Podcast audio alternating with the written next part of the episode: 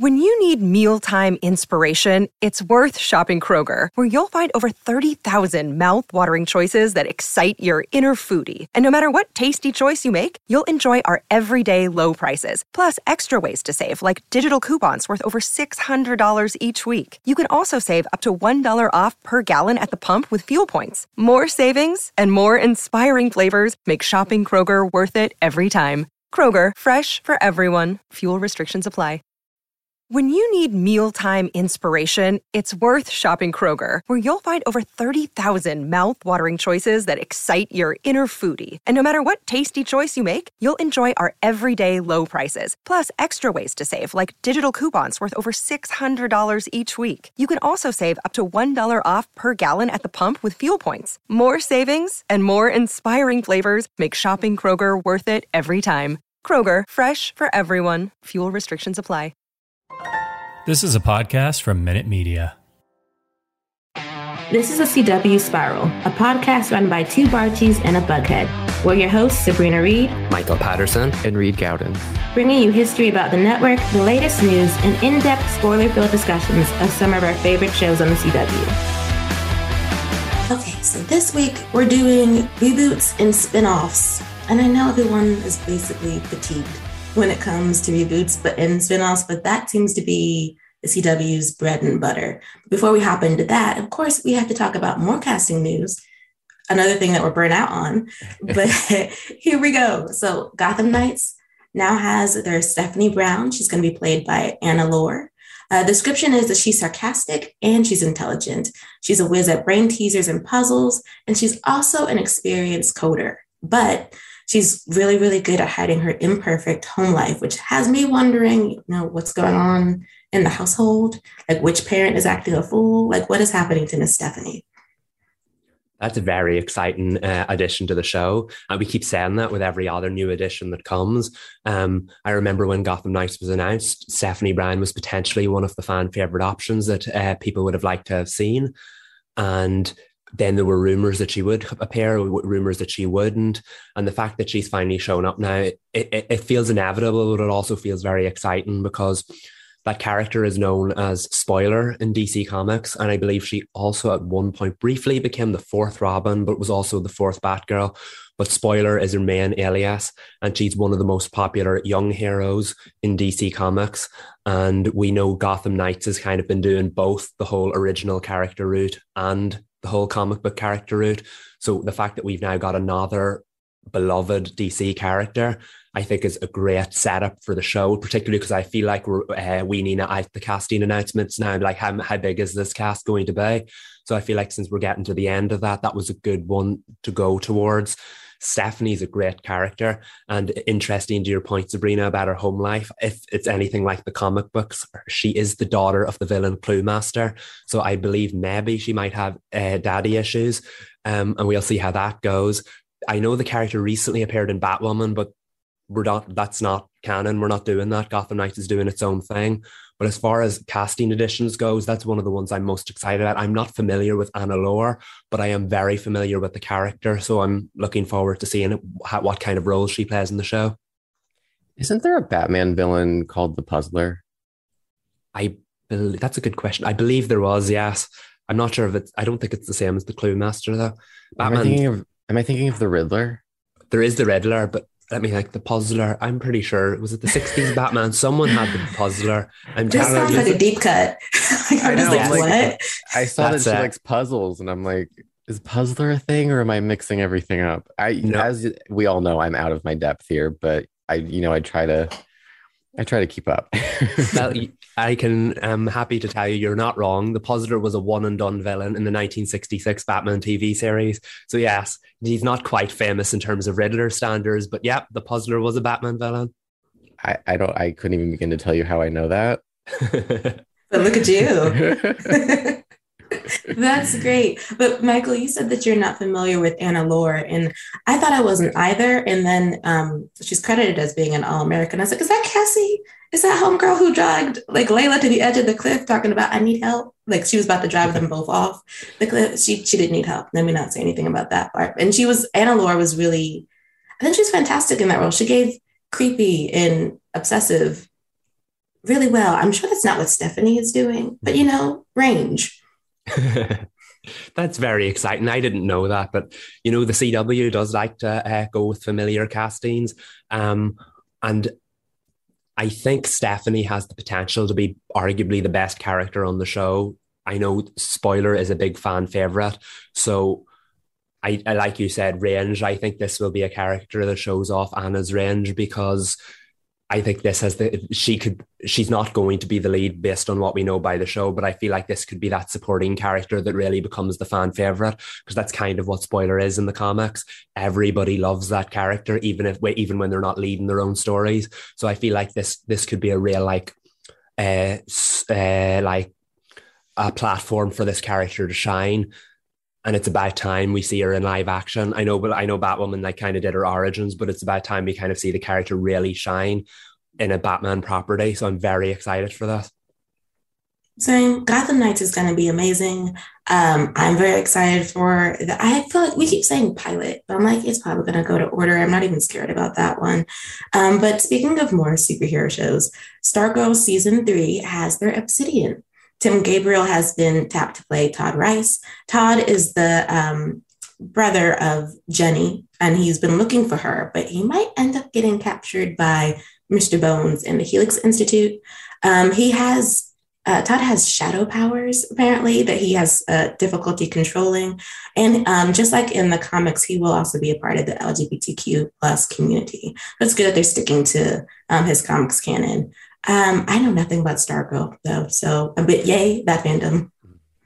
That's great news as far as uh, Stargirl goes because that character was teased in last season. And sometimes when that's they were all about Jenny, who's Green Lantern's daughter, and that's great. But they were teasing her overall story, and we didn't know if that character was just a season two character, if she'd come back for season three.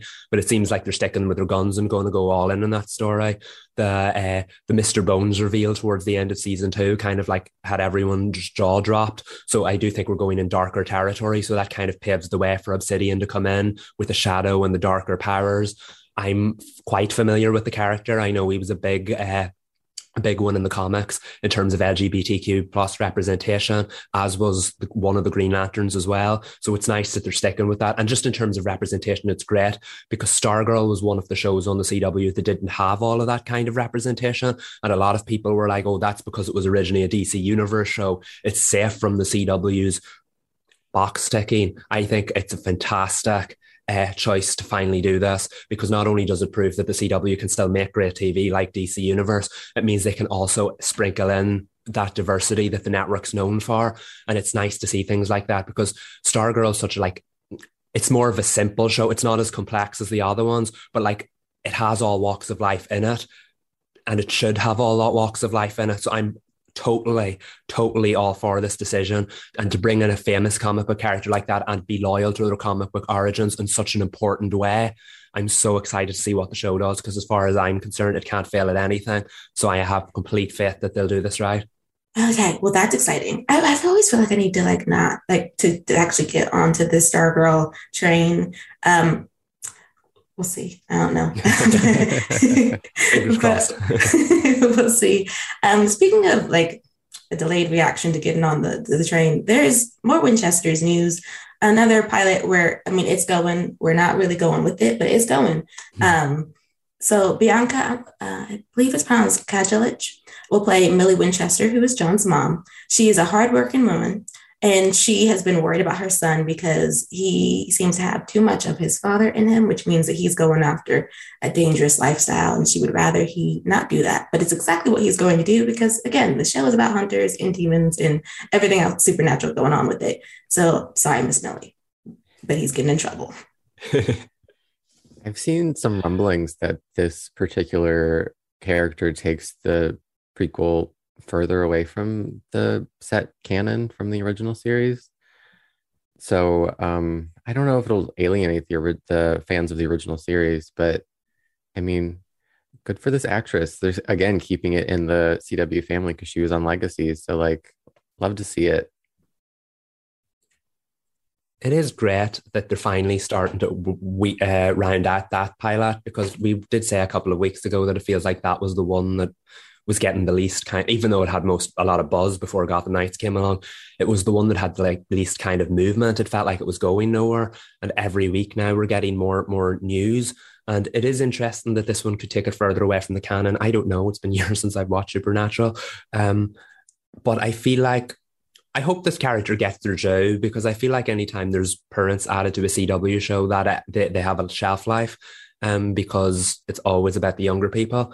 I hope this isn't the case here, but we'll see how it goes. Either way, it's exciting to see things finally happening for the show. It is. And excited for them. I don't know if I'm excited for me as a viewer, but again, we'll see. I'm going to stop saying that about the Winchesters. I'm so sorry, you guys. I really hope like the supernatural fandom um, enjoys the show if it gets picked up um, for order, though I'm assuming that like these divergences from canon are going to be a problem for a lot of the hardcore fans. Um, but we'll see. But reboots, spin-offs, they're a huge thing at the CW, regardless, starting with your favorite show, Reed, 90210. Yes, it was the inaugural reboot on the CW that kicked off their reputation as the haven for reboots. Um, 90210 appeared in 2008, which is very early into the network's like history. Like that was only like what two years in, mm-hmm. and they picked a really for me. It was an interesting pick to reboot Beverly Hills 90210 at that time because it hadn't even been off the air for 10 years. But back then, a decade didn't feel like it does now because we're so entwined in nostalgia that like time feels long and short. So back then, I remember thinking like, wow, that show's really old, but in like hindsight, like it hadn't even been off the air for 10 years. but yeah, it was the first uh reboot on the CW and some people try to slander now too now, but it was a success. It was a hit. It like it kicked off the um the reboot culture. But the first spin-off on the CW technically was the game because it was a spin-off of Girlfriends but the first CW series to have a spinoff on the network was the originals, which seems like they should have had a spinoff sooner. And I know they've tried, but the originals was the first. Which I mean, when you like sit down and think about it, it's like, why did it take so long? Because I wouldn't have. I don't think anyone would think, yeah, the originals is the thing, the show that kicked off the spinoff legacy. Um, that doesn't make sense for that franchise though, because the Vampire Diaries is still huge and it's been a while. Um, in fact, it has this type of, of uh, nostalgia factor plus huge fan base that I don't know if a lot of shows still have that weren't like introduced in the 90s or um, the early 2000s. Yeah, it's interesting. The Vampire Diaries has kind of lived on long after it's went off the air. And I don't just mean that because there is a spin off currently on the CW. That's not what I mean. I mean, like, it's kind of had an afterlife, really going with the supernatural metaphors here. It's kind of had an afterlife and that it keeps existing in, in like pop pop culture after it's gone. And I feel like the originals may have been part of that because it does feel like it was a long time for the CW to get their spin-offs off the ground. But like that was a good place to start when you think about it, because looking back at them, the originals kind of lived as its own entity in a similar kind of way to how like Angel lived outside of Buffy. And I'm not sure the network has ever had any kind of success like that before, and I'm not sure they'll ever have any kind of success like that again. In that, uh, yeah, they probably could have done a Smallville spinoff when it was on. Like maybe we know they've tried many times to do a Supernatural spinoff.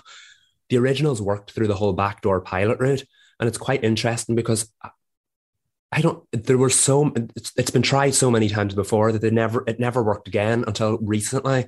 I think because around the time like they were doing Green Arrow and the Canaries, the Black Lightning, P- P- Backdoor Pilot, none of those ones were picked up. So the originals tried something there with its whole Backdoor Pilot uh, route, and it kind it worked for it. Like it was a resounding success. So yeah, it took a while to get there, but it paid off when they did. And here's another fun fact: Did you guys know that the first CW series to get to be rebooted itself was Gossip Girl? Because the reboot now is on HBO Max. It's I did crazy not. That, it's crazy that we're old enough to have seen the rebooter become the rebootee. it is, and I feel like, well, how many years was Gossip Girl off air before Gossip? I don't know before the new Gossip Girl came on. It ended in. It hasn't been ten years, right? Because I think it ended in 2012. Hmm. Yeah. So they. So you know like what? That is Perhaps. ten years. but but did, it came out in 2021 though. So like I mean, if you could, you could sort of skirt, yeah. Um, but I guess they were copying the the magic of like the less than 10 year gap of 90210 um, and it's been successful. I mean, I mean, people mm-hmm. can say what they want about HBO Max's Gossip Girl, but we were all tuning in. Um, and on the edge of our seats, we had and our opinion, and we will keep tuning in. Yes, because it's actually- at least the two of us. no, it's very true. Like, I will be here until the wheels fall off, which is probably going to be somewhere in like season four if they get there. But that is just mm-hmm. the nature of television. It is what it is. Speaking of Gossip Girl, they did attempt to spin off Gossip Girl and I mean, obviously, I don't have the knowledge of every show that they tried to spin off during that time, but it was really early on in the run of Gossip Girl that they did a backdoor pilot for a an 80s spinoff of Young Lily and Young Rufus.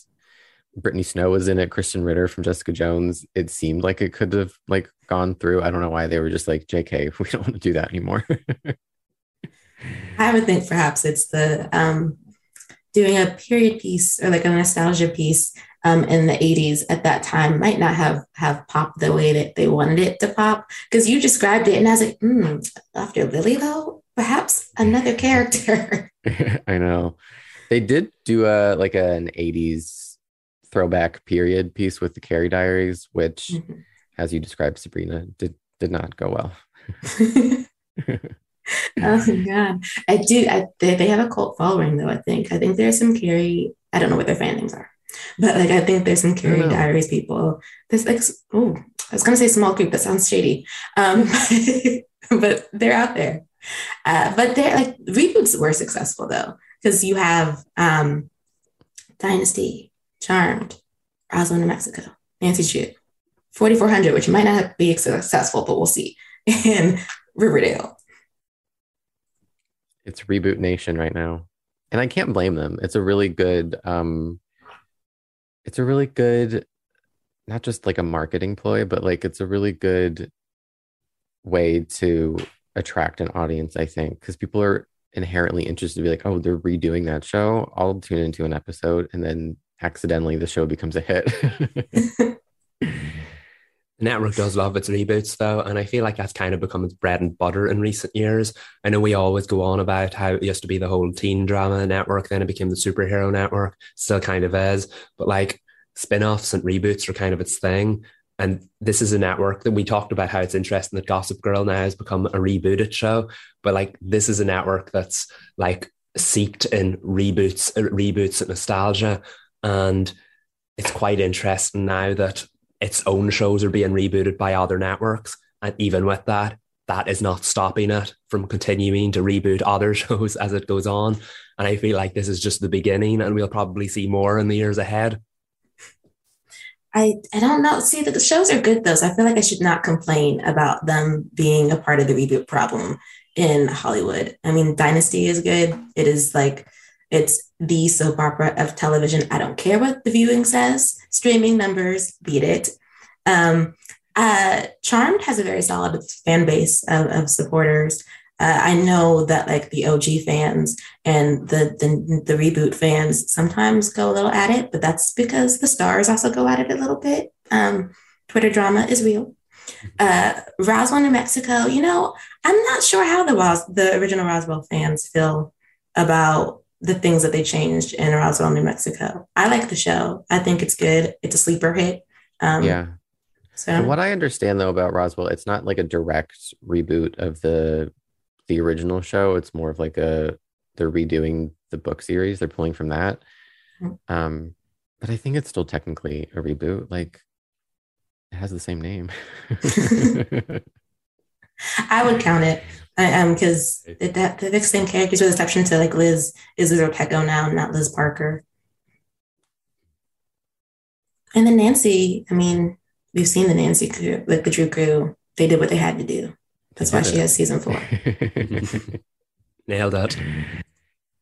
I don't have feelings on 4400 though. Um, so you do have feelings, but it's probably feelings that we should, you know, respectfully. I love how you were like, uh, "Don't lie to the folks." Yeah, you like, have feelings. Let's, let's, be honest here, okay, fine. I have feelings. My feelings are that it, it was a good idea, um, and it has some originality to it. I think they got lost in the weeds of the storytelling. I fell off in the middle of the season.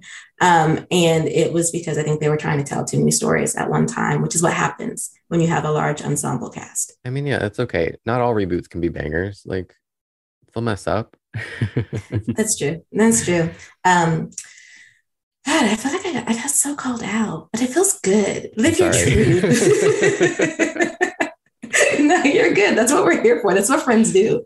Um, but let's see, Riverdale. I mean, we all know how we feel about Riverdale. It's mm-hmm. great. Mm-hmm. It's, it's well established at this point. Yeah. Uh, and then so spin-offs. So the like Michael, you you mentioned spin-offs is where like the Arrowverse lives. mm-hmm. um, so it's like Legacies, Flash. I'm blanking on oh Legends of Tomorrow, Batwoman. Like that's spin-off heaven for the CW. But it's been great that All American Homecoming is a part of that spin-off history. And I love that show. Um, I think everyone knows I love that show. I will love that show, even if, you know, let me not speak that into existence. Let's move on. I love that show. I do too. And I can I tease for later on in the episode, I will be revealing my results of my four episode test, which quickly turned into a six episode test. I've been waiting for so long. I'm so happy. we'll get to it. Stay tuned. yes. Uh, so, but there are also like other reboots and spinoffs on the way. Um, there's Babylon 5, which all I know is that that will be a sci fi drama, um, a bit different than what the, um, the CW tends to do. Because uh, I think we're like, we're legit in space for longer than a few episodes. I- am thinking of The 100, which is a sci fi drama, but they also crash it in on Earth a few episodes later. Um, the Lost Boys, which I think vampires, yes. Um, mm-hmm I don't know. Yep. I Is think vampires? So. I think, I think, I think so, yes. It's based oh. on the 80s movies, I think. Oh, wow. And Powerpuff, um, I guess the one that everyone is aware of, not everyone wants, um, and has been sitting in limbo. Silence. Powerpuff is moving in silence. Perhaps it's not even moving. it's unclear. I want it though. I'm like, I'm like in the minority. Like I'm the five people that's interested in in what they would do. But just think about how iconic if they did end up greenlighting it, it goes for a season and gets canceled. Instant cult classic. I feel like that's what they should aim for. It'll live forever. Yes. One and done. Just do it. Oh god, it was already off the wall though. They'll have to like tame it down because it was. I, I think much. they should keep it go off the walls so that in 10 years we're all like, wait, the Powerpuff reboot was actually it slapped. I tell you, go for the whole so bad it's good uh, approach. I mean, uh, Batman and Robin, for example, was a domestic flop, but like we're still talking about it 23 years later, or how many years? I'm older than I think. Uh, so many years later because it killed the Batman franchise. And you sit down and watch it. It's a bad movie, but it's so good because it's bad. I feel like Powerpuff has that approach, so I feel like they should definitely go for it. It'd be unforgettable, even if it's for all the wrong reasons. Yeah. And um, Batman and Robin was good. I'm correct. Nobody says. right. It was supposed to be the way that it was. Like I was like, it's not serious. That wasn't the point. exactly. Ah, uh, camp classic. Yes, yes. Um, okay, more spin-offs. Justice U. I like I want that one to get out of development and get a pilot order. I think if I'm correct, the CW doesn't actually have a pilot season. It's one of the networks that does pilots year round. So I am hoping that sometime not I guess not soon because they they got to promote the other pilots, but um, towards the fall we'd get some news about what they're going to do with Justice U. Yeah, I feel like all the things are kind of in place for that since it's a direct spin-off. We haven't had one of them since like what Batwoman um, or even Legends of Tomorrow because Batwoman had didn't have established characters. I feel like everything's in place for that. So if we should, we won't hear as much early on. They, they can probably quietly develop that one because it's led by an Arrowverse veteran and David Ramsey, and we know his story quite well. So I'm not surprised we haven't heard anything yet, and I'm okay to leave it for a little while. But I would love to see it go ahead because I feel like the Arrowverse is in need of a bit of a reboot, and that kind that show could be kind of the one that does it. And it's another college drama, so exactly. like Um, then if we do love that because we need to get out of high school at, at the CW. I mean, it's great that they're the teen and young adult network, but they have had way too many high school dramas over the years. Um, and then, of course, Walker Independence, that little pilot that seems to be catching our attention the most outside of Gotham Knights. I'm over here rooting for it because Kat's going to be the lead. Yeah, definitely. I feel like it gets more and more interesting as the weeks go on. I know, I know, like we've been doing this for a couple of weeks now, and every time our opinion kind of changes on it with each casting announcement. And now with Kat at the lead of it, I'm I'm very intrigued by it. I'm not quite at the excited stage yet, but I feel like we will get there. Um, and I'm looking forward to seeing what what it gives us because I really don't know what to expect from it. So that's enough to make me want to watch it and hopefully champion it. For sure, for sure. And then there's the Winchesters, which they out here. Yeah, that's all of yeah. They're doing something. Yeah. I mean, and that's that's what's great is that we're doing something. Uh, but reboots we want though. Can I just say that Katy Keene deserves justice. She deserves better. I want her to be rebooted. I don't know if Lucy Hale should give like should trust them again, but I want no. Katy Keene to be rebooted. Yeah, she didn't get a fair shot. I didn't. I thought it was a really good show. I don't know. I, I think a lot of people said like, oh, it wasn't good, and I'm like, I what I don't know what show were you watching because it was cute, it was fine, it was the complete antithesis to Riverdale, even though it was a spinoff. Like it was very light and mm-hmm. happy-ish, even though it got kind of like deeper storylines there. But I don't think they gave it enough of a chance at all. No. I feel like it deserved far better. And you're right, it was nothing like Riverdale. It wasn't one of those like strangely like self-aware, indulgent, dark, whatever Riverdale is. I can't even sum it up. But it felt like it, uh, Katy Keene felt like kind of belonged to a different era. Like maybe for, you would have seen those kind of shows since eight nine years ago, and maybe it would have performed better then maybe that would have helped it helped it get past its first season. It just felt like it deserved more than what they got. And even even in today's day and age, based on the ratings it got, it wasn't that bad. It definitely deserved a second chance. For sure. I think the issue was that I believe some people that it was like candy floss, right? And she's mm. she's pretty, she's pink. We're in New York City. We're, like, we're a struggling young adult trying to find uh, trying to get the position we want. And I was like, what is wrong with that? What is wrong with um uh girl in New York trying to make it, and her friends who are trying to make it too, and also ridiculousness involving landlords and um, and terrible bosses and fancy princes and what was who was that designer? Oh, and inappropriate designers who you also have feelings for, but who also needs to stay away from you. Mm-hmm. Lighthearted entertainment, folks. yes. uh, this might be a controversial pick, though. Um, so I feel like we should like batten down the hatches, be prepared. Mm-hmm. Um, but we are team reboot One Tree Hill. We are. I have a very maybe unpopular opinion about this one. Mm-hmm. I hmm, okay, how do I put this? I don't want to do like a I don't want I don't think they should traditionally reboot this. What I in my head envision is like and just like that the Sex and the City revival, but it's just Brooke Peyton and Haley. I'm mm-hmm. personally not super interested in seeing what the guys are up to. Like, I don't want any of them to have died or like broken up. Like, they can all stay happy. I don't think that needs to be the opening like it was for And Just Like That. Spoiler, I'm sorry if nobody watched, hasn't watched that yet, but I'm sure you've seen headlines that somebody in the Sex and the City universe dies. I think it would be just so interesting to do like a limited series about the three of them. Like they're doing this podcast now, the actresses, and they're the way they speak about their characters in the show. They we know the history there. It wasn't great for them filming that show. And I think beyond this podcast, a really good way to reclaim the legacy of their show that they put their blood, sweat, and tears into is to honor these characters. I think they could go even like the route of like Gilmore Girls, do like a four episode mini series with longer episodes and just like I don't know. I like I really just want to see those girls again. I don't I don't I think it would be a mistake to bring back every character for fan service because I mean they could bring back characters, but I think it would just feel unnatural. I think the most interesting story there would be seeing Brooke, Peyton, and Haley back together again. Did I make a good case for that? I think you did because yes. I immediately started thinking about like, what if they had to come back to town, like if they left for whatever reason, because we don't really know what, time, what the time jump would be, but uh, for like some type of reunion with the cheerleaders or something, and it's just them, and like we're mm-hmm. helping some young girls who are having some issues, and we're being like, there's nostalgia to it. They're like leaders maybe not of the community if they're not in One Tree Hill, but those girls look up to them.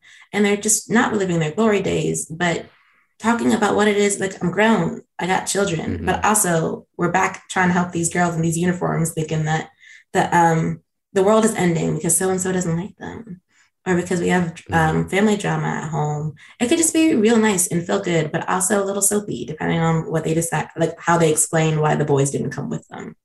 Yeah, I don't want to see them like move back to Tree Hill. I think realistically, they all, I don't remember how the series ended or what Brooke and Haley were doing with their lives at that point. I don't remember, but I don't want to see them like move back to Tree Hill. I think the best way I'm talking about, like, like I'm a producer on the show and I'm pitching it. I think they would just need to like reunite in Tree Hill after going their separate ways and like doing something in town. I don't want to see the babies. I don't want to see the kids. I really don't care what they're up to. I don't want to see like a reboot about the kids. I want to see those three women reuniting in their hometown for a purpose that makes sense and that can drive a really good story. And then maybe the boys can come back in the final episode in the final scene. That's a I love um um Lucas and Nathan, but I um yeah, they can stay home for a while. I feel like the whole like limited series thing is something that the CW should invest in because we talked about how there's money in reboots, that money's in nostalgia, and Uh, as we move into this day and age of network TV struggling to bring in viewers, why not rely on your old properties? And I don't mean bring them back with new casts and new characters because that'll alienate people. Bring back the old ones, but for a limited time, test that theory, see how it works. Technically, one of their shows were revived in Gilmore Girls, but that was on Netflix, and look how well that did. So I feel like those big old nostalgic properties of the the, the late nineties and the early two thousands and the mid two thousands, even at this stage, the late two thousands. I feel like a, um, a limited series or a mini series based on one of those could bring back some eyeballs. For sure. For sure. So, I mean, should we manifest it? Or should we just like have toss it up as an option? Yeah, like if it happens, I would I would watch it, but if it doesn't happen, I'm fine with it living on this podcast episode. okay. Um, okay. I can't really speak to this one, um, but it is on our list. Uh, popular. Popular. Yes. Okay. So for those who don't know, which is probably most people in the world, unless you're of a certain age, um, Popular was a show on the WB in, I want to say like 1998, 1999, somewhere around there. The the glory days of the WB, mm-hmm. and it was created by Ryan Murphy. The Ryan Murphy, and Popular was about um, it was about the popular kids. It was like freaks and geeks, but like Ryan Murphy fied. Like the two main girls in the show, one was like the outcast, one was like the head cheerleader or whatever. I don't know if that's actually what she was, but and then they end up becoming stepsisters, and it was like all about bridging that gap between the in crowd. And it ended on a cliffhanger, two seasons. It wasn't enough. And like I recently rewatched the series, and you can just see the network notes. They're like, make it more dramatic make it like like there's this weird storyline about one of the characters getting sick and i was like what's what this isn't popular this is the wb being like trying to make them into dawson's creek but anyway i think that ryan murphy before he even does glee should do try again with popular because it was so irreverent and like borderline inappropriate. It wasn't borderline inappropriate like it was very inappropriate. And i think in today's world we could we could use a show like this that's just like bare bones high school having social commentary. I think it's a great time to revisit that. It sounds interesting. Um because i'm thinking like glee without the music but also pump up like is it like a, a glee and degrassi mix? It was pretty much glee before glee existed. Like they had the football player jock that wanted to be in the school play and they had like the mean popular girl that like has a heart of gold. I guess that's kind of quinn. I don't know. Did quinn have a heart of gold? No she did not she had moments. Mm-hmm. She had golden moments. But there were a lot of like shades of Glee and popular. You can kind of see how like Ryan Murphy was like probably mad that he didn't get to continue doing popular. So when he did Glee, he was like Trojan horsing in that kind that story and putting it behind the facade of a high school musical to make that popular. Um, but yeah, it was like Glee mixed with Degrassi, for better or worse. It, the characters were just so ridiculous and larger than life. My queen Leslie Grossman was in it. She played a character named Mary Cherry, and it was the most off the wall character ever. Actually, they should bring her back. Is what I'm saying because I like Leslie Grossman. I remember when Glee was on, everyone said it's a shame that Popular didn't come maybe a little bit later because it felt like maybe it just missed the boat or it was just it was before its time and that wasn't kind of gotten as much then. I know Ryan Murphy Glee was kind of the show that made Ryan Murphy the Ryan Murphy that we know today, but he had done a couple of shows beforehand and Popular was always on those lists of cancelled before their time and whatnot. And like it could have survived in a different time. So it's interesting now that the Glee era has come and gone. It would be really nice to see how a show like Popular would work in today's day and age. Agreed. So we saw we well, I can't do S's. So we shall see. um, uh, so one thing I really want um, I don't think we've talked. We talked about it in um, the podcast where Michael was giving us the Batman history of, of the WB and CW. I don't think I've talked about wanting a, a Birds of Prey reboot because I don't think that they got the with the time that they deserved because of the way that it was styled um, and it was giving that 90s feel when it really needed to be giving that 2000s feel. But I would love to see an um, a Birds of Prey reboot yeah, it's my, it's my time to shine. I feel like this feels like such an obvious choice. It's kind of ridiculous that it hasn't happened yet because everyone's wanted to see a Birds of Prey TV series for so long, particularly because the first one wasn't handled very well by the network and it deserved better than that. And literally, the minute Arrow started, it was dealing with some of these characters. So, literally, if you want a Birds of Prey series to be successful, just make it an Arrowverse spin off. There you go. You've got it. And like we've had, we had the Black Canary. We've got three Black Canaries now. We have the White Canary, although she's on Legends. We have all these great female heroes. Huntress, one of the ones that people love from Arrow, primed for a spin-off and yet they've consistently made the most bizarre choices for spin-offs over the years. I love all of them. I'm not criticizing that but i just feel like it was so obvious and it does feel like the time's kind of passed now but it would still really work. And like Green Arrow the Canaries was basically what a Birds of Prey series could have been. Maybe if it was more hand in hand with what Birds of Prey was, or with more of those comic book characters, it would have been more successful. But we'll never know because it never got the chance to get picked up. But either than that, aside from that, I feel like a Birds of Prey series, either way, whether it's Arrowverse or not, could be a huge success. And I would love to see like a woman ensemble series superhero series set in like Gotham City or Star City or Blüdhaven, one of those darker uh, cities, and see what it could really look like. Because I feel like the early days of Arrow had some strong women in it, and they weren't given that much justice by the writing. So a series focused just on them with writing that would do them justice in today's day and age, I would think would be fantastic. I think they'd put it in Blüdhaven because we haven't have we seen Blüdhaven yet in the um, Arrowverse? I don't think so. It's been referenced once or twice, but I don't think we've seen it. Okay, well, Haven, a city. Nightwing operates out of there. Sorry, they did not give you anything. it's just Blüdhaven. It's like two words that uh, it's like an oxymoron to me. That's probably the point. No one did say. Yeah, true. I think uh, out of anything, yeah, Birds of Prey should have a reboot.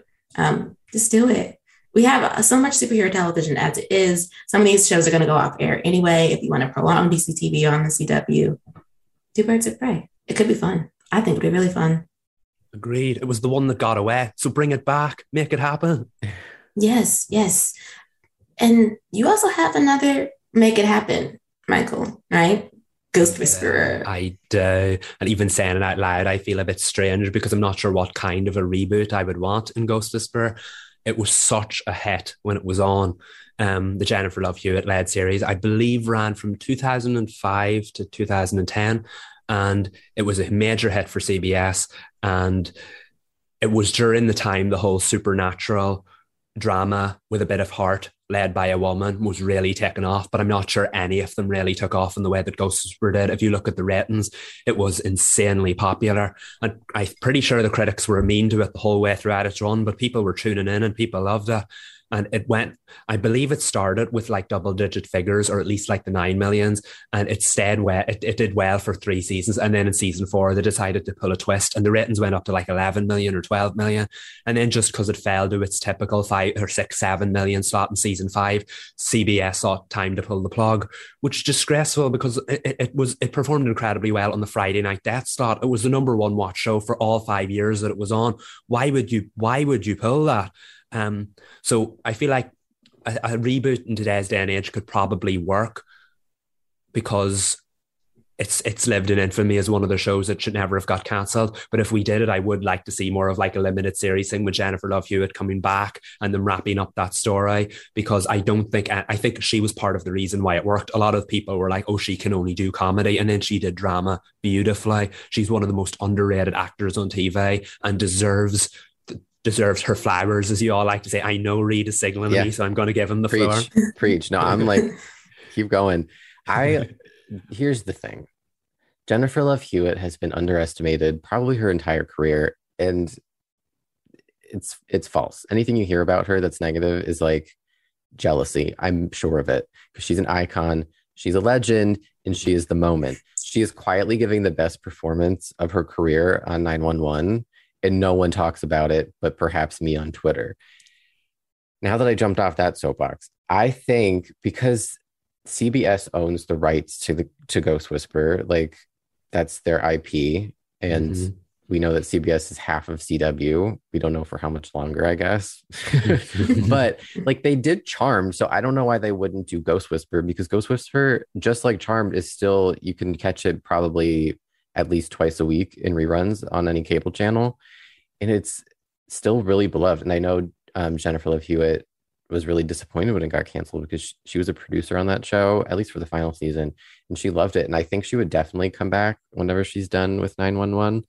Um, but I could also see them doing a reboot, just like Charmed, with like new characters, perhaps a new generation, perhaps her child from the show. I mean, I don't know what happens to her her baby. I don't know if he has her power her powers or anything, but it could be an interesting in. And then she comes in later, and she gets to have her moment to shine and wrap up her story.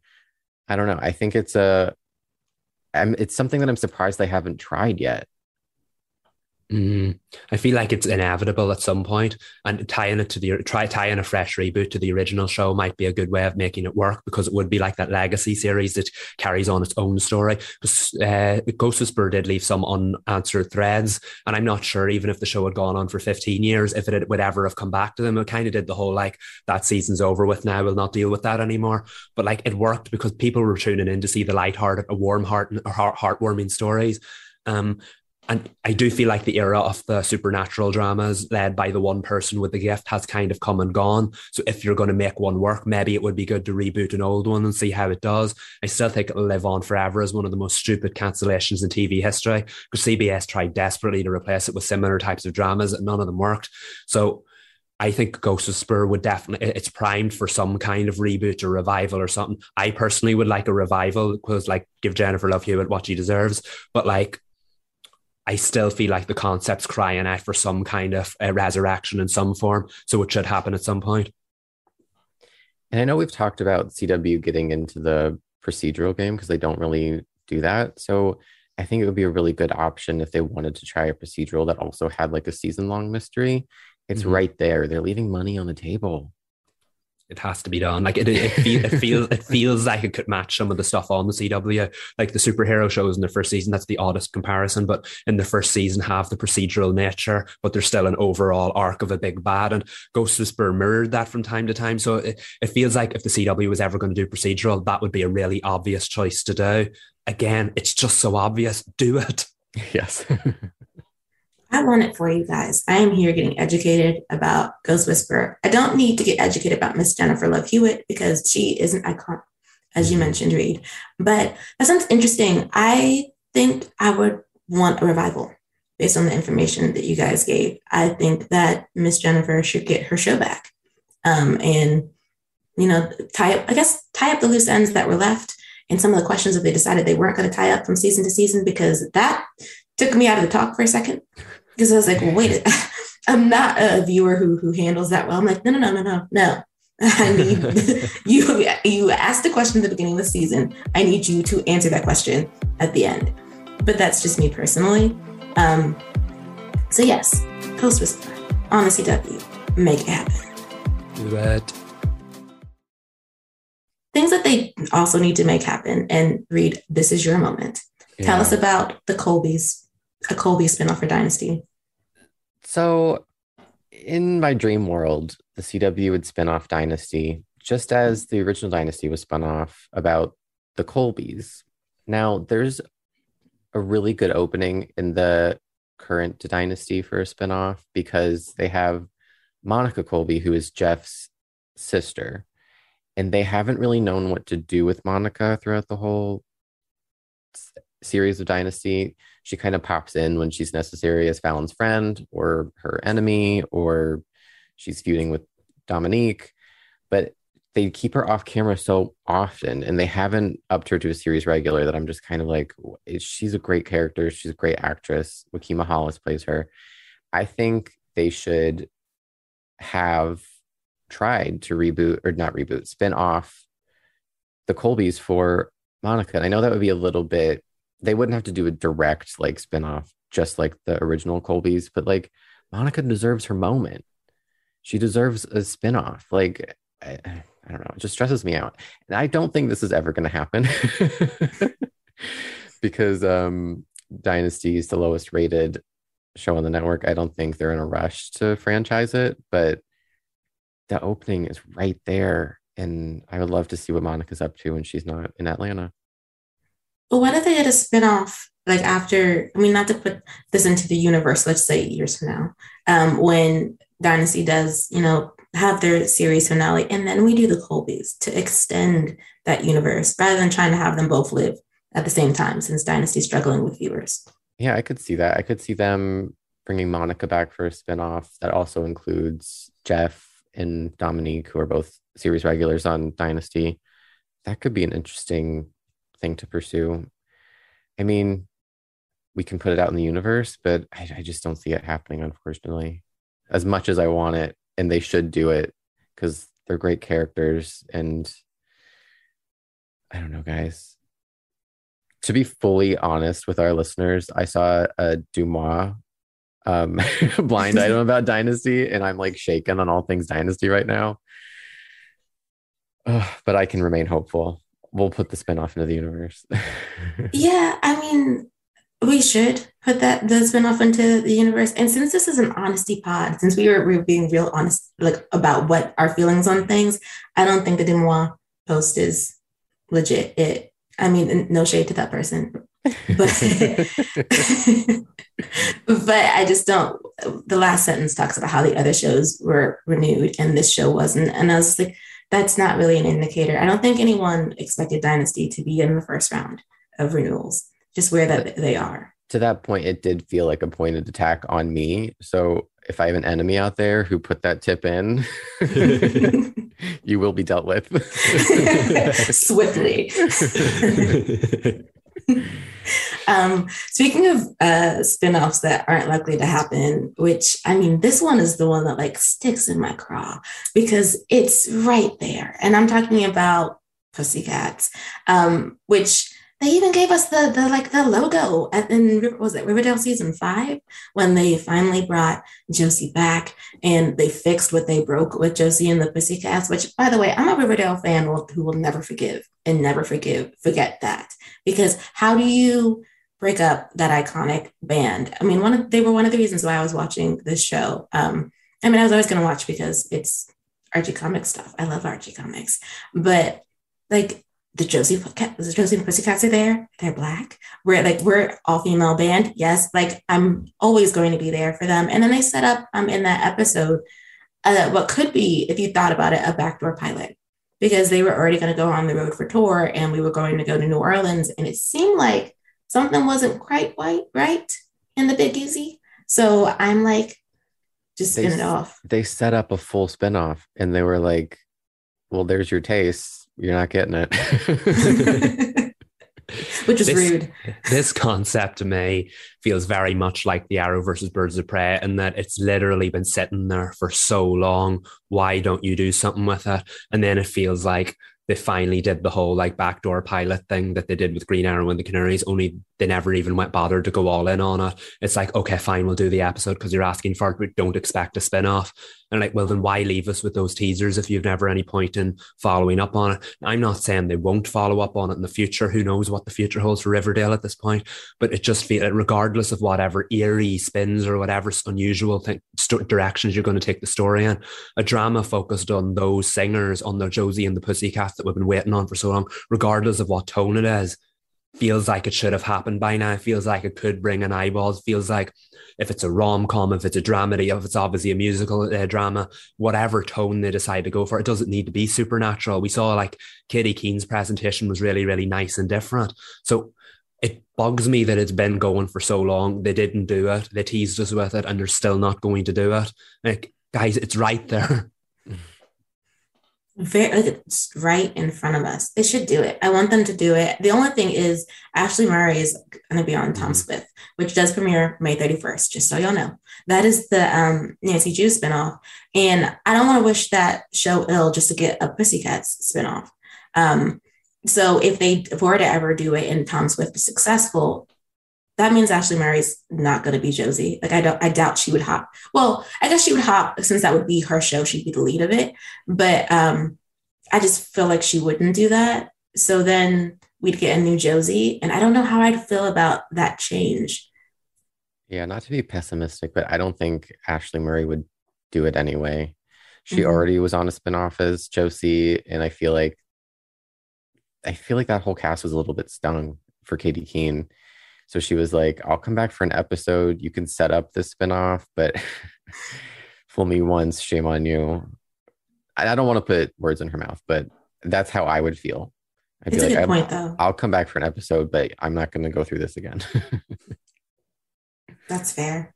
And I, I, forgot about that. Even though we were talking about Katy Keene, she got burnt. She got burnt at Riverdale, and she got burnt in Katy Keene and they fixed it in Riverdale, but that doesn't mean that the they could film a whole pilot and then not pick up Pussycats. So you know what? Perhaps we don't put that one into the universe, even though the Josie and the Pussycats deserves it.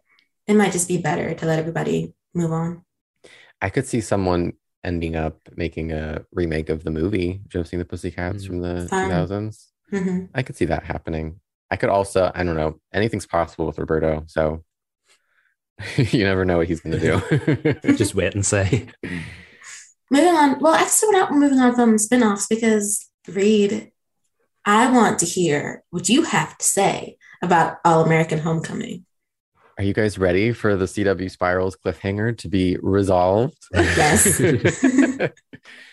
Long story short, All American Homecoming passed the four episode test. When I was catching up, episode three, I was kind of like, I don't know. And then episode four and five, just perfection. Everything that I kind of like was on the fence about in the premiere I, it was just kind of like integrated much better like the way they're growing. And another thing that i really like about it beyond the characters and the stories is that they're doing the college drama tropes that i love like parents weekend the blackout the preview for the next episode is like a documentary. It's like my felicity dreams are coming true but in like the reboot kind of way that it should mm-hmm. happen. Like i prefer these characters to seeing you know, like another whiny white girl talking to her French tutor via tape recorder. I don't know. I just think it's a really um, positive step forward for the network to have this kind of show. Like, I'm watching it. I'm like, this show is like really important in the stories that it tells and the way they present their characters. I don't know. I I love it. I'm so glad that I caught up, and I will be watching every week from now on.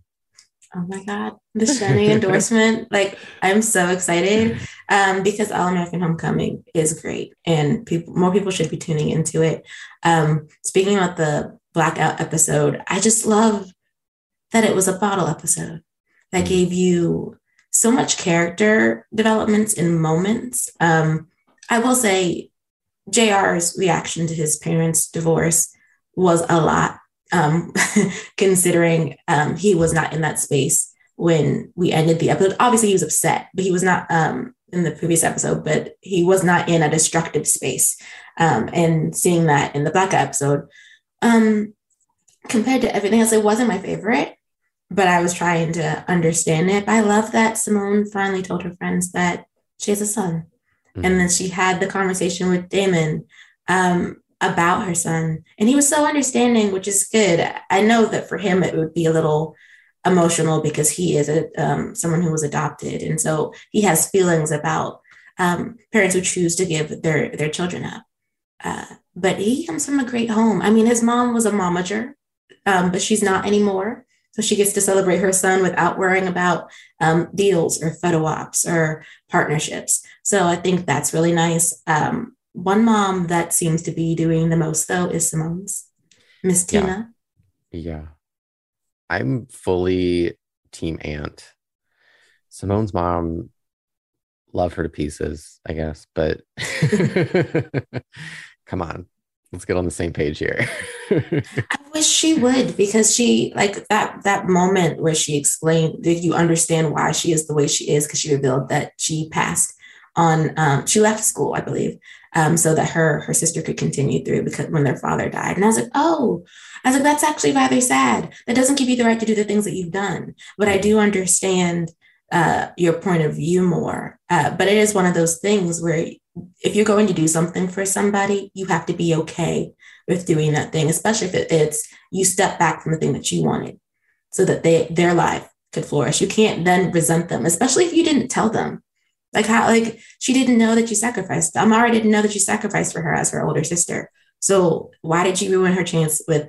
I don't know if co- the coach is the love of her life, but he is the love of love of that time period. And now like you messed it up for her, and she won't. She I guess she won't know unless they try again, which she's scared to do, whether or not he is it for her. Coach Turner, I'm talking about. Mm-hmm.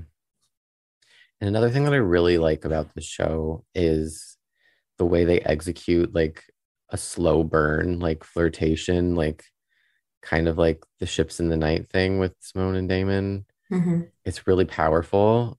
Anytime they have a scene together, it's like, oh, like you just feel the chemistry and you're like, what's going to happen? There's just so much that goes unsaid between them, I think. And ugh, am, am I, did I just become a shipper of that ship? Yes. I think I just convinced myself. and you should. It's the looks. It's the looks. It's the communication. It's the way that he grabs her hand when they're talking about something important. Um, and he's like, his like thumb is rubbing her hand. I said, "Look at you, Damon. Go soothe her, assure her of the things that um like that are bothering her." That's why I'm always like, I do. I really like Jordan and Simone when they were on All American, but I'm so sorry, Jordan. It feels like your time is over, and that's okay because you know that happens. I think it'll take a while to maybe get to that point, which I think is a really good decision. Like when you get two characters together really quickly, it kind of like it can um, belittle the story, and you're kind of like, okay, they're together now. We don't want to see them fight. I don't know. It gets kind of boring. So that slow burn, the will there, won't they? I think they're doing it really well. For sure, for sure. And then I like on the other side of that, Cam and Keisha. Um, because they flip the thing. So she's the one who's having a hard time emotionally, even though she's clearly into him, rather than it being Cam. Cam has his whole heart on a platter and just really wants to give it to her. And Keisha's like, I don't want to get hurt. Take that heart. like, take it back. I don't, I don't want it. Um, so I yeah. like them a lot. I, I like everything. Too. Yeah, it's a really, it's really good. I think more people should check it out. Even if you don't watch All American, I think you can still hop in. For sure. And again, it's Mondays at 9 p.m. Eastern Standard Time. I can't break down the time clock for y'all. So like but Google that part. But it's it's 9 p.m. ET. So um, now on to our superhero shows. Not that you know Simone Hicks isn't her own superhero because she is, love her. Um, but Superman and Lois. Can I just say those first three minutes? I was teary as I was live tweeting. Like it, it was rough for me. It opened with a bang, didn't it? Mm-hmm. And usually when things like that happen, you're like, how does the episode follow that up? And of course, the intensity wasn't exactly there throughout the episode, but they followed up with, again, the thing I love the most about the show family drama. It really set the stage for a really a powerful episode. And between that opening scene and everything that followed, I think that was one not just one of the best episodes of the season, but one of the best episodes of the series because it was some real natural, authentic drama. I know there is differing opinions about the time jump, and we'll get to that. But in general, I thought everything that was executed was executed really, really well. I loved every moment of the episode. I feel like so Superman and Lois always manages to top itself, and you just feel like mm-hmm. how are they going to top themselves mm-hmm. um, this time? And um, the opening of the episode, like we were back at the portal, right? Um, and it's like, well, what more can we do? To kind of float up to the to the portal and get sucked into the Bizarro World? And I'm like, no, he gonna create a tornado first, and then launch himself like into the portal, and then have fun with the drama in Smallville. You will not see Clark until the end of the episode. they went all in on the whole like aftermath. And okay, I'll say it now. The, the only issue I have with the aftermath is that last week's cliffhanger with Lucy Lane was not dealt with at all. And I know the time jump gave it reason, but literally she wasn't mentioned. And I was like, so where is Lucy? Why is Lucy? Why was Lucy not the one who let Ally Allston out of uh, the DOD? Um, why I, I know uh, the obvious reason for that is that Jenna wasn't in the episode, but I mean, like we need slightly need needed slightly more than that because from a family perspective, we needed to know how they all felt about this betrayal but she just wasn't talked about. But I mean, I can let that go because the episode itself was so damn good. The uh, the Lois struggling to be the mother to these two uh, boys who thought they were ad- adults, great. The Lana stuff as always is perfect. Can I just say I would do anything for Lana Lang? I really would. that that woman is an icon. That's and, my mama. and the uh, it was an, I think I'm pretty sure it was the ninth episode last season that everyone's like, oh, here's Lana's moment when uh, she agreed to let uh, Clark's mother overtake her body. And now we had the Lana's big moment in the ninth episode this season too. And I just like, in end episode nine, Lana every season because like she just shines. And I, I the uh, Kent family drama was beautiful, but it's just something about my heart belongs to Lana's stuff, and that's that story was just brilliant. And oh, I'm so excited for where her story's going next. Can we talk about Sarah real quick? Mm-hmm. Yes. Like what? She the leap, right? I, I like the emotional leap. Girl, take a breath, chill out. I don't want to like tell her not to feel a certain way about her boyfriend not communicating with her, but like it, you're right. It was like a really big leap from like you're not here for me to like I'm gonna move in with my dad. It was like really like jarring for me. yeah, emotionally, I wasn't I wasn't there with her this episode, and I think it is because in previous ones it was clear that she'd already been pulling away from Jordan herself, mm-hmm. um, and then like she had that whole moment where she was like Jordan doesn't understand, and therefore we were gonna she was gonna connect more with Aubrey because her parents were getting her parents are divorced, and um, Sarah's going through um, her parents' estrangement and most likely divorce. Um, we'll see by the end of the season, but I was like, okay, but now that your mom is like in this big race, and I guess we're at a point where you feel like Jordan could understand. Now you're upset that he's not around. And granted, Jordan could have done better, but there was also no communication from her to him about feeling like he wasn't there for her in the way that she needed. I was like, but you said you he didn't get it, girl. Last episode you said he wasn't, he didn't understand. And now this episode, which granted a month has gone by. Now this episode, he gets broken up with because he was not there for you, even though he doesn't understand how, what you're going through. And I felt bad because his dad is missing and he can't even say it. Yeah, he was like trying to sort of explain it, but she was already like, no, I'm done. Like, but, like he has stuff going on too. yeah. Oh, she could have asked him if it was classified, considering who his his parents are um, and who mm. his grandfather is. Like she could have, because he said, I can't really tell you. And she thought like he was just, and he is hiding things from her, but like, girl, he could not be able to tell you because it's classified and he only has privileged information because of his family. Yeah, it's uh, need to know basis. yes, and you don't need to know. yeah, I didn't appreciate that kind of like it's not even you would say it's a swerve, but it wasn't that much of a swerve because we always said how Superman always kind of subverts your expectations. And unfortunately, I kind of seen this one coming. It kind of hit all the tropes here. And I feel like it it's just it relied on those tropes to do the work because at the end of the day, I get I get why she felt that, but I didn't see all of that on screen because it, even from the three of us who usually see Sarah's perspective over Jordan's, I, I, I was like we couldn't really I couldn't really side with her on this because the distance has been between the two of them since she returned from the camp, and it was on her side. And then I seen a lot of dialogue online about how people said she was the one who cheated on him by kissing Aubrey and then allowed that distance to remain and then wanted him to be besties with her as well. And it's like, how many hoops do you want him to jump through here?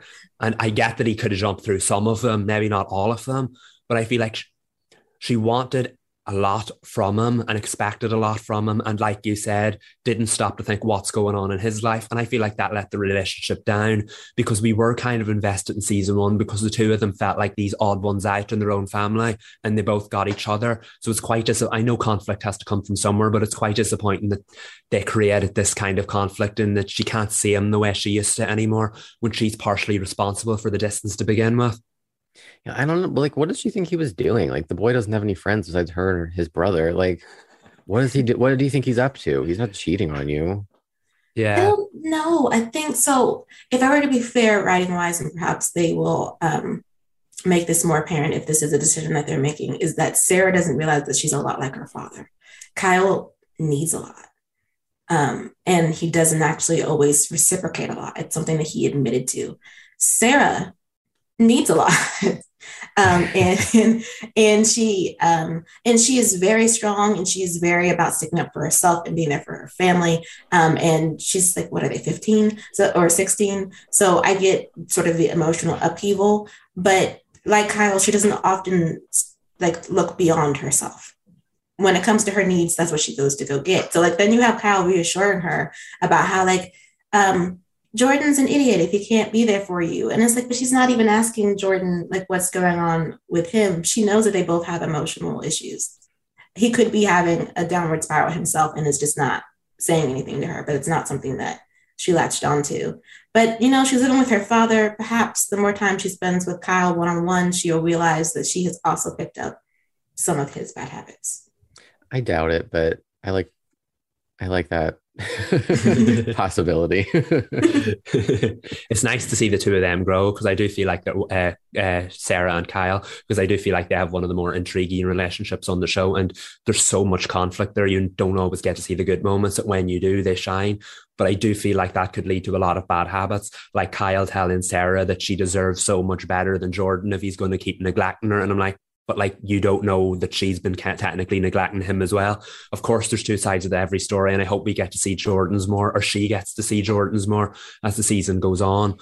But I know realize I've gone on about this a bit, a bit, but like it's not that big of a gripe yet. But I feel like it could become a bigger issue as it goes on if they don't deal with it properly. Because it's like that whole thing we've talked about before, and like where characters could literally solve a problem by telling someone the whole story, and yet they consistently refuse to. But in general, I feel like that was a good place to leave the show because I know we're right about to go on another three, four week hiatus, which nobody needs right now. But like the cliffhangers will keep us holding on until the next one.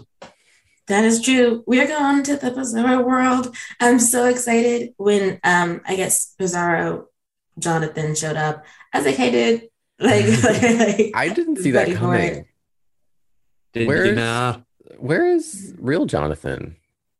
Is that a dumb question? No, it's not because it's actually so when he and Candice separated on um on the street, which by the way, Bitsie's delivery when um, Lois Lane says Candice's name when that girl shows up in her house, perfection, perfection. but, but anyway, um, they separate. She says she's only a block from her house. I assume she was the, the one to be the one who got snatched because that's always what happens. Mm-hmm. I think it's Jonathan. I don't know where Bizarro him would have stashed him, especially because he got a headache. And I, I didn't, I thought his powers were coming in. Yeah. And it's like, no, no, Bizarro you is here yeah, because didn't Clark get the headaches when Bizarro him was there? So it figures, but I, it's been so long and they've handled it so well. I did, I never once thought, oh, hold on a minute, this is what's happening.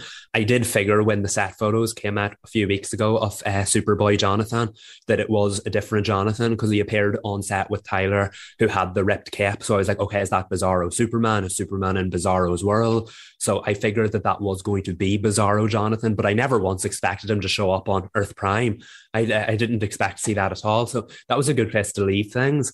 Um, particularly now that Superman's not there. And I know next week, I think, or the next episode in three weeks, four weeks' mm-hmm. time, we're going to learn the other side of the story of what Clark has been up to all this time in the bizarro world. But it's just in general, I'm really, really looking forward to seeing what comes next because you thought when Bizarro died, the season kind of stayed in the same place for some time. So now that we're going back into those versions of the characters and we put Ally Allston on the back burner for a little while, we can deal with some of the more like supernatural stuff. I'm really excited to see what kind of role uh, Bizarro Jonathan plays on Earth Prime. Same. I what I love about the take for the Bizarro world is because like we stepped right out of Hot Topic. I don't know why they all look like that, but they do, and I'm living for it.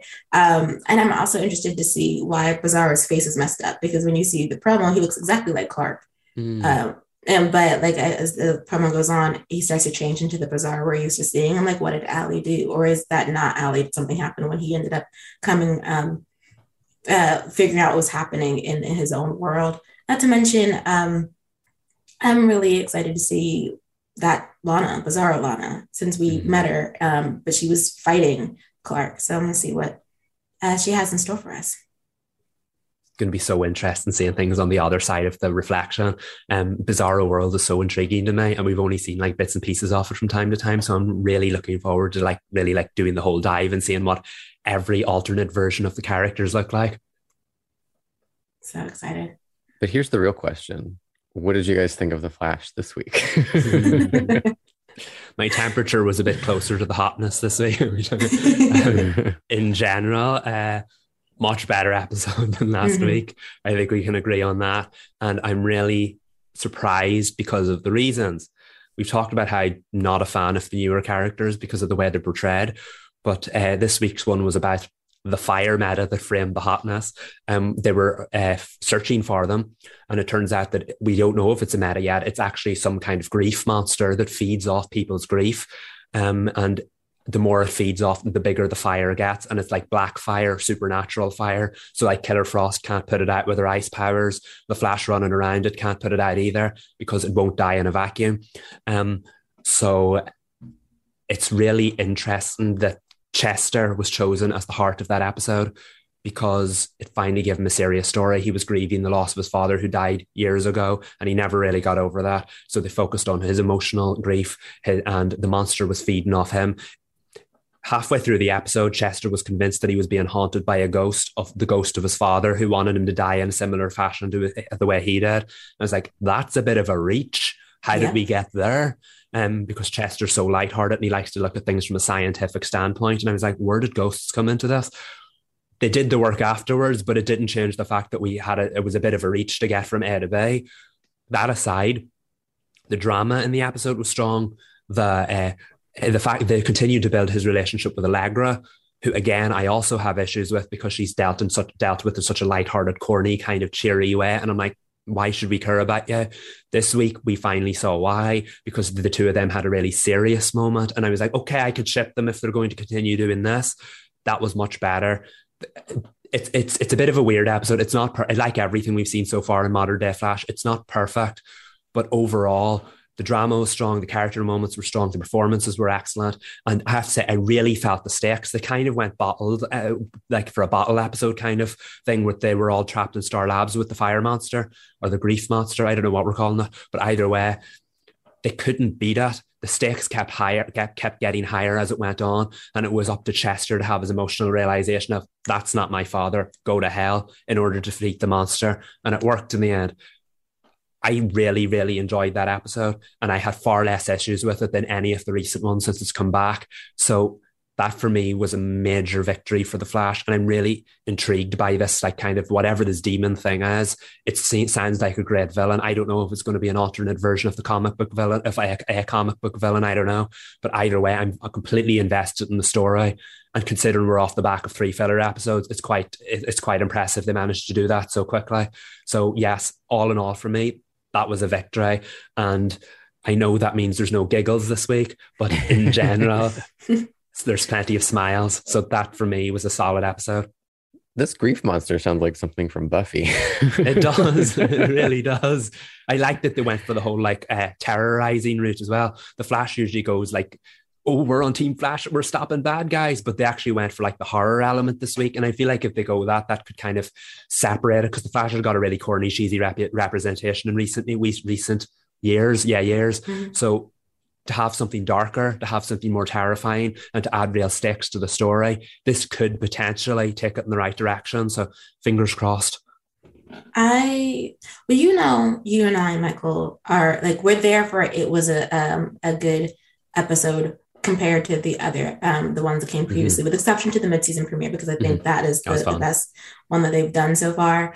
Um However, I will say I enjoyed this one much more than I did um, The Fire Next Time and Lockdown. It does seem like the further we're getting into this part of the season, the the more sure of the story that they're telling. You can tell that we're starting to lay the groundwork for the um, for the overall story of, of season eight. Um, and you like when we opened with Iris as a finally time sickness stuff. Um, Dion shows up. He, um, he tells her that he, she has mutations, which is like, and then just pops away to say he's going to go talk to his Speed Force siblings, as if like, like don't worry, Mama, I'm gonna, I'm gonna check it out. It'll be fine. And like she's like, well, what am I supposed to do? Well, I'll wait, because I can't tell Barry. But anyway, um, I did like that Sue Dearborn um, came back um, and that we got to go with Iris to Coast City, um, and actually like it, get to go to Coast City because that was a um, a fear some fans had. It was like, okay, you're telling us that Iris is going to Coast City, but we're spending like ten minutes on it, and then we're not even really going to see her do that. But we actually got to see investigative reporter Iris, and I was very happy about that, and I was happy that she also got to have a conversation with Sue about her fears. Because one of the things that they tend to do with Iris is that she's a bottler. Like she does not talk about the things that she um, is going through her emotions until she absolutely has to. And Sue kept pushing and pushing and pushing until finally um, Iris opened up about feeling like, you know, because she's losing time, time feels limited. And she doesn't want to just be waiting in the wings for everybody to save her. So this is something that she can do. She can go talk to this young ghost meta named Tinya, who um, who also has some issues of her own, and she's looking for her her um, mother. I loved the when they finally revealed what Tinya's issue was. Not that like she needed to be sitting and having a conversation with Iris and Sue, two random women who show up on her side of of um, their version of the United States because she has powers and um, they feel like they can help her. It's like she didn't say she wanted to be a superhero. Perhaps we should mm-hmm. leave that little girl be. Um, but the way that they pushed and they got her to open up to them and talk about the fact that she had been in the system and she and her mom had given her up and she was hoping that if her mom found out that she had power she could see that she's worth something and i was like don't hurt my heart like that i cannot do that not the baby being upset because um, her mom didn't give her the love and support that she needed. And she feels like because I'm special now, she'll think I'm special. Like obviously, Tinya's story is going to be that she'll have to realize that she doesn't need to be special for, in order for her mom to care. Like either she cares or she doesn't. And if she cares because she's a meta human, then that's a trash mom. like, like it should not be, oh, you have powers and then, um, so therefore I care now when I didn't care before. That just sounds like someone who's going to be a moocher on her daughter. And I don't want that for Tinya. I know we just got her, but I'm ready to protect her. Um, what else happened? Um, I, the Star Labs ghost stuff was fine for me. Um, it wasn't, the ghost part wasn't the best for me. It was the, um, it was Brandon McKnight's acting as Chester mm-hmm. and the emotional arc of, of, of the episode surrounding him. We had just come off an episode with Barry being emotional about his father and his father's birthday. And I felt like um, they did it better this episode with Chester. Perhaps it's because there was just more room for them to talk about it rather than getting lost in the villain of the week. I did like his scenes with Chester, with Allegra. Um, and it got me not endeared to them, but I started to understand their relationship more, how much they lean on one another. I felt like Danielle Panabaker was giving busy work, busy work this episode. She was kind of just there as Frost, um, which you know happens. Um, but yeah, she was kind of just she was just there to give a quip to say something sarcastic and then go ooh with her powers and realize that it doesn't work. I love um, that you um, called it busy work. like here's your worksheet sit down and do it it just it did it felt like that and i um i thought that not i'm not frost isn't my favorite character we know this and neither is caitlin but i just feel like if she's going to be in the episode i felt like she should have been utilized more mm-hmm. um and you know, I will say this point. I did not care for the handhold between Frost and Barry. I don't know what we're doing because we just did um, what was it? It was lockdown where Barry was thinking about leveling up, but he thought about Caitlin, and I'm like, what, what, what, what, what, what, what, what are you doing? I think that was just unfortunate timing because like I think the show's gone so far in the whole like treating Caitlin and Killer Frost as two separate people now. It would be very ridiculous to like ever suggest there's anyone for Barry outside of Iris. I don't think we should go there, particularly again, because they're two separate people who just happen to look alike. We don't want, definitely don't want to go down that road. That's messy.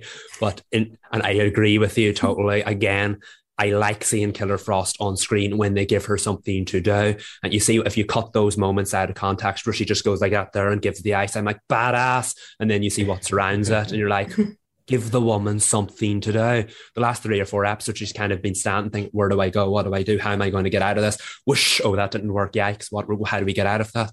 Um, there's more to that character than what they're giving. So give it. I believe me, if we did that Birds of Prey spin off, I would happily add her to it because the mm-hmm. Flash is not giving her what she needs. Um, I agree. I, I love seeing her in the action, but they're not giving her anything else outside of it. And that's continuing to hurt the character. Same goes with Caitlin because all she does is pop up to say medical quip and then pop off. I can't believe she's off and whereas it's she's supposed to be with Mark have, or Marcus having the best mm-hmm. time living it up. And that's just because they don't want Danielle Panabaker on screen playing both characters. But like they should never have separated them in the first place if that was going to be an issue. Yeah, wow. very true. No more busy work for Danielle Panabaker. well, I think they're trying to make her, her Barry's partner um, in the way that Joe was um, and it's it's it's not successful. Like let's, stop doing that. There's more to the character than that, and they're not giving it, and they're not they're not they've. I feel like they've, they've decided that she's such a veteran on the show that they're not going to continue giving her real solid character work. So she's just going to do the whole quips and the uh, the funny moments and the snarky humor. And I'm like, there's more to you than that. So why aren't we seeing it? And I just wish at this point now that the writing is really starting to improve as the show goes on, they would really hone in on that and make that a character we can all root for because I did in the past and I want to do it again.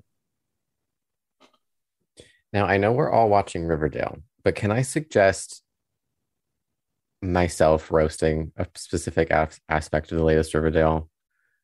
Because yes. the more that I think about it, the more that I like need to get it off my chest. Now, oh, intriguing. Hiram's funeral happened. And although I did appreciate seeing Veronica's complicated perspective about it, I didn't particularly appreciate Hiram getting a low key hero edit. Mm-hmm. And I think that deserves a roast. I know they were saying goodbye to Mark Consuelos and giving him a send off, but it felt a lot like, yeah, Hiram was bad, but he loved his daughter. And I was like, I don't care. I, I mm-hmm. don't care. That's what did fair. you guys think? That's fair. It was odd. I really thought that when the stills came out for um, the episode, that she was going to have a moment up at the um, at the pulpit. That's the right term. That's what I'm going to call it. Mm-hmm. Um, and she did have a moment, but it was a moment that like uplifted him and I was like, I mean, that's fine. She's his daughter. But like it went on for so long. She's like, he's a complicated man. At the flashbacks, I felt like it was unnecessary. And it felt like they were I can't separate Mark Consuelos from um, Hiram. I'm sorry. Mm-hmm. Like, give him a separate send off. Like, I don't need to see flashbacks of Hiram just because you want to respect Mark Consuelos for leaving the show. like, I don't like happy for Mark. Go do your thing, but like, I don't need this hero edit for Hiram. Like I don't need it. no, it wasn't necessary. Yeah, out of context, it was a lovely moment, and I can see why out of context you would do things like that to pay tribute to an actor who left the show or a character. But like Hiram wasn't that hero or that villain they've been working on all season that had glimmers of hope. Or and, and if they did, they, that was a long time ago but it wasn't the hero that died or the villain that died sacrificing themselves as a hero. It wasn't the villain that like made strides to help other people who learned things. Those villains that you love to root for. Hiram was a villain through and through, and he made every character on the show's life a living hell. So I don't understand why we needed to like bow out his story on such a like positive note when he did nothing but make people's lives miserable. What is there to pay tribute to here?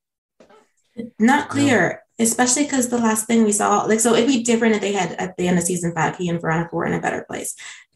he left a bomb in Archie's house and it went off.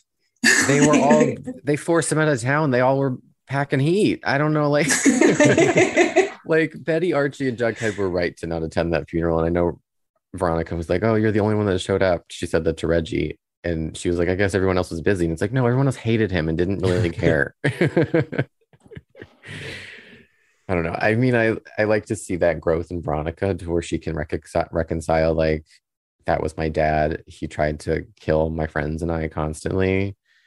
She dug really deep to find that love for her father, and he said what he said in that recording to her, which was like a lot as well. That. I can't pay that any mind. I pre- pretend I did not hear it. Luckily, Jughead didn't hear it too soon. it's a little too soon, but he might have heard her thoughts if he was around. That would have been actually him hearing what um, Veronica had to say about her dad in like in her mind over Tabitha being like, "Did I turn the stove off?" Um, would have been interesting. Jughead could be the one that finds out she had him killed. After all, he he, I tell you, he'll know the truth. Does so, Reggie know the truth? Yes. Yes. Okay. No. They mm-hmm. really didn't leave that hanging off a cliff for too long. I thought it was going to be a big thing, but but it's not. They're not invested in that relationship, so it doesn't need to be a big thing. I felt so bad for him. He was like, "I love you," and she was like, "Thanks." So the she was like, um, "Back to business." also, Hernando, hello, like, like clearly bodyguard romance coming in hot to Riverdale. We'll see. You know, I don't mind it. No, no, yeah, I ship that definitely. Um, because one scene and it feels like it had more investment from the writing team than uh, Veggie ever had. Sorry, mm. Grandma is team Reggie though. She mm. is. But grandma also don't know the facts of, of um, Hiram's business. Yeah, so. grandma, Veronica's like, he was a bad man. I wish he didn't do those things. And grandma's just like, what are you talking about? Ah, oh, bonita. Yeah, just nod and smile. Okay, so like moving on to our toasts. Um, I am going to kick it off with Brandon McKnight's performance on The Flash. Um, again, spectacular. Just truly ate all the material that he was given. um, I was like, yes. like I've always liked Chester. I think they've leaned um, very heavily into the comedic aspects of his personality, but he's also seems to be very vulnerable as a character. Uh, and so I appreciated the the moments that they gave him. Uh, in this, I think the episode is called Phantoms and Phantoms. Um, also, tiny little shout out, no, actually, big shout out to Miss Candice Patton. Um, Iris wants to be a mogul now. Like, uh, she's already a mogul, but coast to coast, West Coast expansion. I want to see more. FCC media. I want to see more of Iris um, investigating things. I know we're going to do that next episode, so I'm excited about that. Hope we get another West Allen scene. Fingers crossed, because they were cute on the Zoom call. Mm-hmm. Um, and other than that, uh, I guess I will applaud this episode of of The Flash. This might be because they gave us absolutely nothing for two episodes, and then we got everything in this episode. so, um, yay them. Yeah, that was a good episode. I feel like they like tied up a lot of issues we had with it. It's, it's not perfect, but it's it's heading in the right direction. More screen time for Iris is always a good thing. For sure. And then All American Homecoming. Reed, you already gave it a shine, but like let's let's like cheers again. again. Yeah. Yes so good, so good. Tune into it, y'all. I mean, I don't have more to say than what we said in the um in our review of the past. That was it five episodes. Um, but again, I do think. I mean, I wrote a whole article about it, charting a new path for the CW, and it definitely is. Also, it's the first sports drama on the CW that has like it's being led by a woman. Geffri Maya is doing it out here. I mean, yes, Damon Sims is also her co-lead, but I'm just like, Jeffrey, I love you. Um, so yes, 9 p.m. Mondays after All American. Also streaming on CW. Watch it there. Give them some yes. streaming numbers. Exactly. SeriaTV.com. Yeah, get it in CW there. app. Log out. okay, uh, that is it for us uh, today. I am messing up my ending right now. I'm probably gonna keep this part in. we will see you next Monday. I'm Sabrina. I'm Michael. And I'm Reed. Follow us on Twitter and YouTube, y'all. Bye. Bye.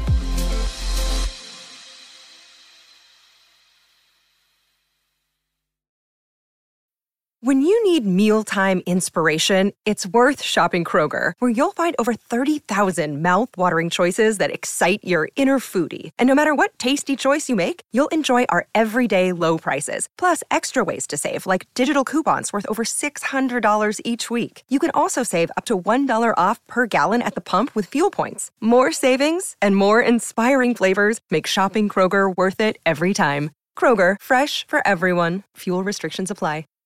Save big on your Memorial Day barbecue, all in the Kroger app. Get half gallons of delicious Kroger milk for 129 each, then get flavorful Tyson natural boneless chicken breasts for 249 a pound, all with your card and a digital coupon. Shop these deals at your local Kroger today or tap the screen now to download the Kroger app to save big today. Kroger, fresh for everyone. Prices and product availability subject to change. Restrictions apply. See site for details.